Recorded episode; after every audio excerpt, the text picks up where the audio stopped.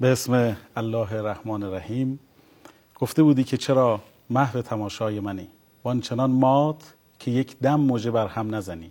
موجه بر هم نزنم تا که ز دستم نرود. ناز چشم تو به قدر موجه بر هم زدنی. خیلی خوشحالم. وقتتون بخیر. خیلی ممنون. می‌خوایم در مورد ناهنجاری های فضای سایبر صحبت کنیم. اما یه جور نگرانی دارم. همینجوری ما به جوانامون میگیم که نمی‌دونم فضای سایبر خوب نیست و اینا یه پدر یا مادر استفاده نکنه از موضوع صحبت امشبمون و بگه دیدی گفتم بده و اینا ناهنجاری سایبری یعنی چی؟ اینکه من اول به اون او- دومی اولی بپردازم بعد به دومی بپردازم.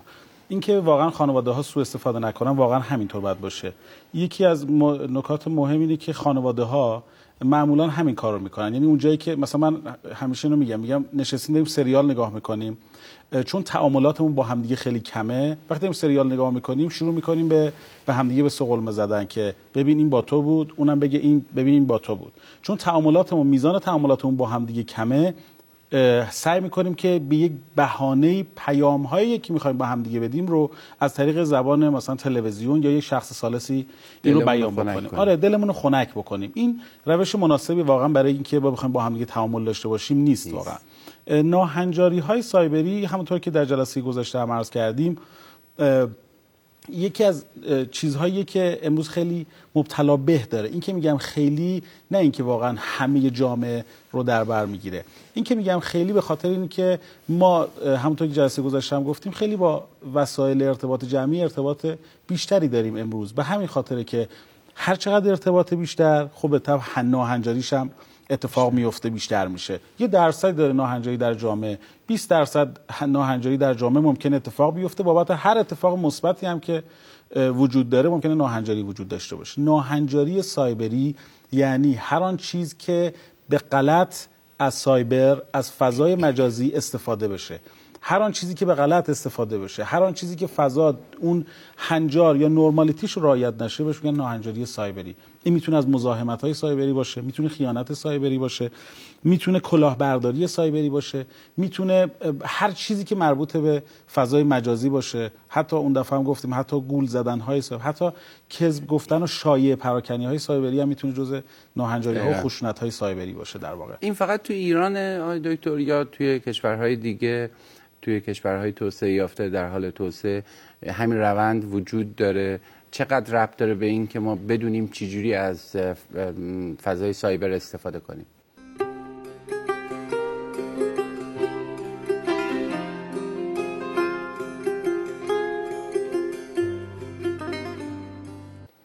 می‌خوایم کاری کنیم که در واقع دانش، فرهنگ و مدیریت استفاده از تلفن همراه و رایانه و فضای الکترونیک رو در خودمون افزایش بدیم.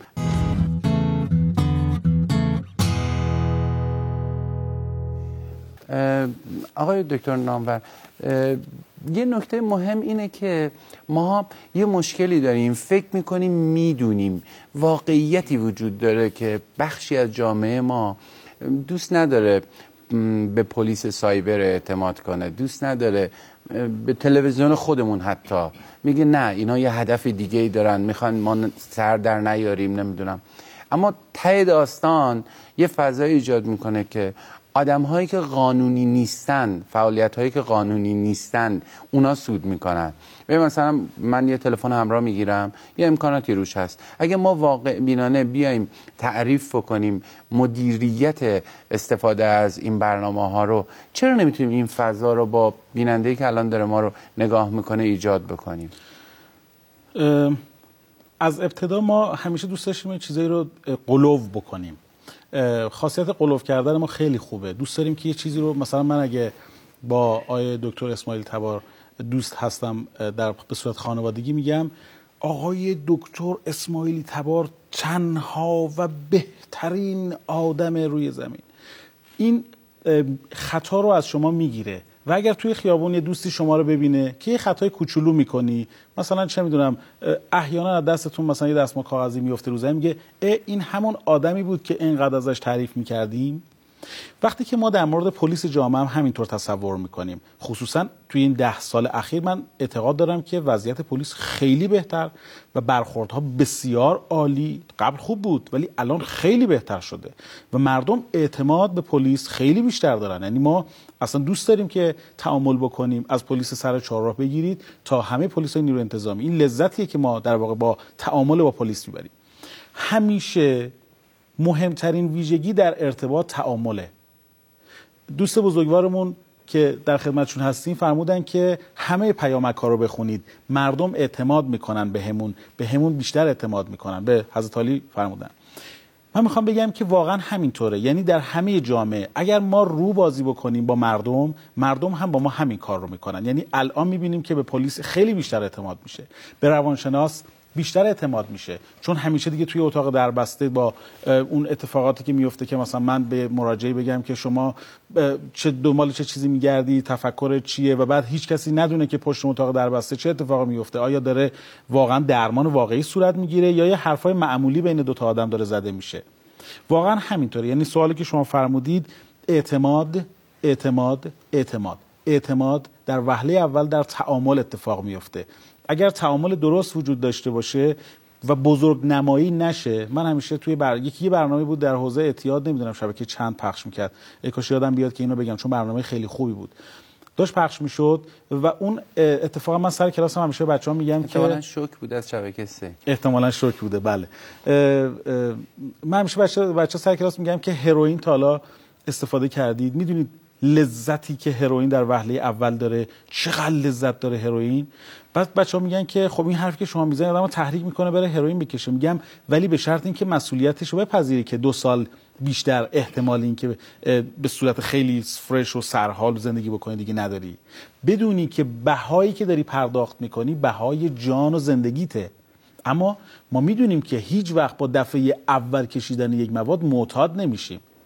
هیچ وقت با استفاده کردن از تلفن همراه یک بار تلفنی صحبت کردن یا بازی کامپیوتری کردن ما معتاد به اینترنت نمیشیم. اینو باید حواسمون باشه. ما چون بیش از اندازه همه چیز رو قلوب می‌کنیم انتظاراتمون هم افزایش پیدا می‌کنه. اون طرف میاد رو دقیقا روی همین مسئله برنامه‌ریزی می‌کنه. میگه که نه اینقدر قلوب شده نیست. بعد ما حس می‌کنیم که این چقدر واقعی تر داره صحبت می‌کنه. هر چقدر که واقعی تر با مردم صحبت بکنیم مردم هم واقعی تر مردم خود ما ایم ها. یعنی نه اینکه ما جدای از مردم باشیم. مردم هم واقعی تر ما رو میپذیرن. اعتیاد چیز بسیار وحشتناک و خانمان براندازی است. حتی اعتیاد به اینترنت.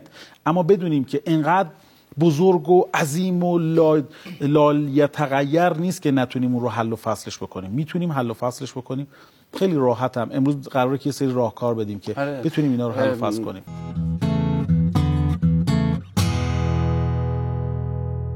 چند تا نکته رو باید بهتون بگم. اول اینکه هر پیامی هر نشانه ای نباید باعث بشه که ذهنیت شما رو خراب بکنه نسبت به خانواده و همسرتون. این خیلی موضوع مهمیه. یک اتفاقی ممکنه بیفته بعد این برنامه همه با هم دیگه مشکوک بشن. این اصلا خوب نیست. نکته دیگه این که یه موضوع یادم اومد. ما همسایه پایینی دفترمون دزد اومد تبلت ها رو برد. کاری نداریم که فیلم تصویر دزده رو داریم. حالا شاید به فرشاد صحبت کردیم هفته دیگه خود اون تصویر رو نشون دادیم. بعد یه ماه نیم هنوز دزده پیدا نشد. اما نکته اینجا بود که تو خیلی از تبلت ها و لپتاپ هایی که برده شد تصاویر و عکس ها و فیلم های خانوادگی بود. می‌خوام بگم که فقط خدا می‌دونه هدف اینه که دقت کنید.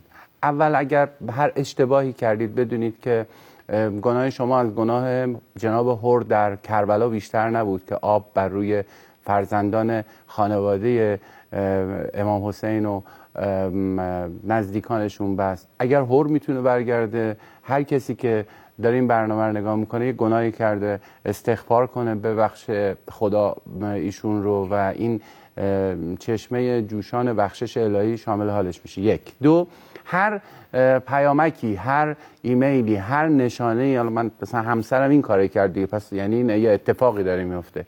نه من بیرحمانه سوال می‌کنم دوستان هم صادقانه جواب میدن. اما مفهومش این نیست که دارید به هم دیگه خیانت می‌کنید.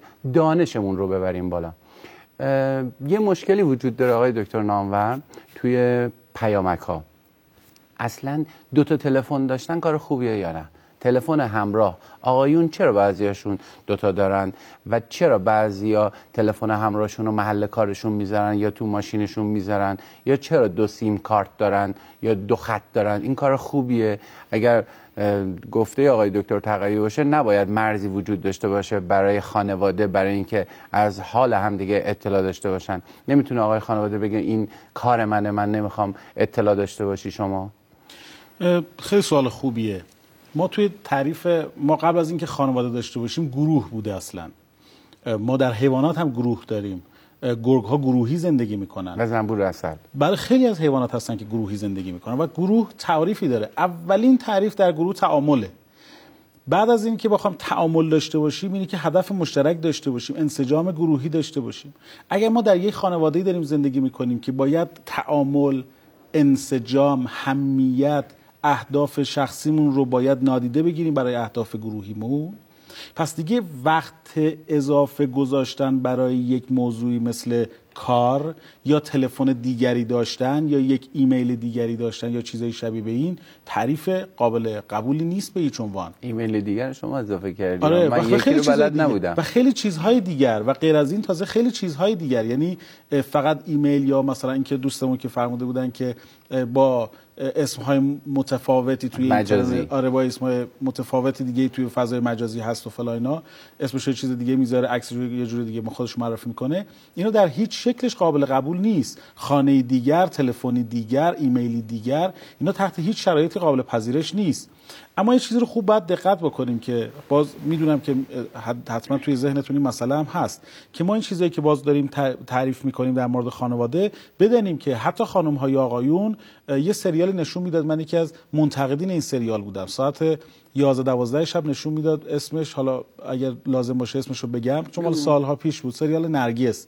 ساعت 11 12 شب شروع می‌کردن به جیغ و داد کردن داد و فریاد کردن و بعد حس شک رو تو خانواده ها در واقع زیاد کردن. باورتون میشه که من بعد از این سریال مراجعین خانومم که تشریف می آوردن مطب و بعد اضافه شده بود حداقل 30 35 درصد اضافه شده بود و از اون مهمتر این بود که 50 درصد خانم‌ها گزارش می‌کردن که ما بعد از این سریال دچار یک استراب شدیم شب خوابمون نمی‌بره و فهمش فکر می‌کنیم که همسرمون داره بهمون خیانت می‌کنه.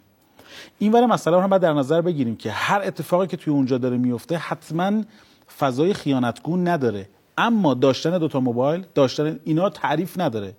یه نکته بسیار مهم و اونم اینه که اعتماد یک فراینده و از بین رفتنش یک اتفاق. اعتماد رو مثلا من به فرض مثال دارم نامزد می‌کنم و بگم که همین که من نامزد کردم باید دیگه طرف مقابلم به من اعتماد داشته باشه. اصلا همش خبری نیست. کی همش حرفی زده؟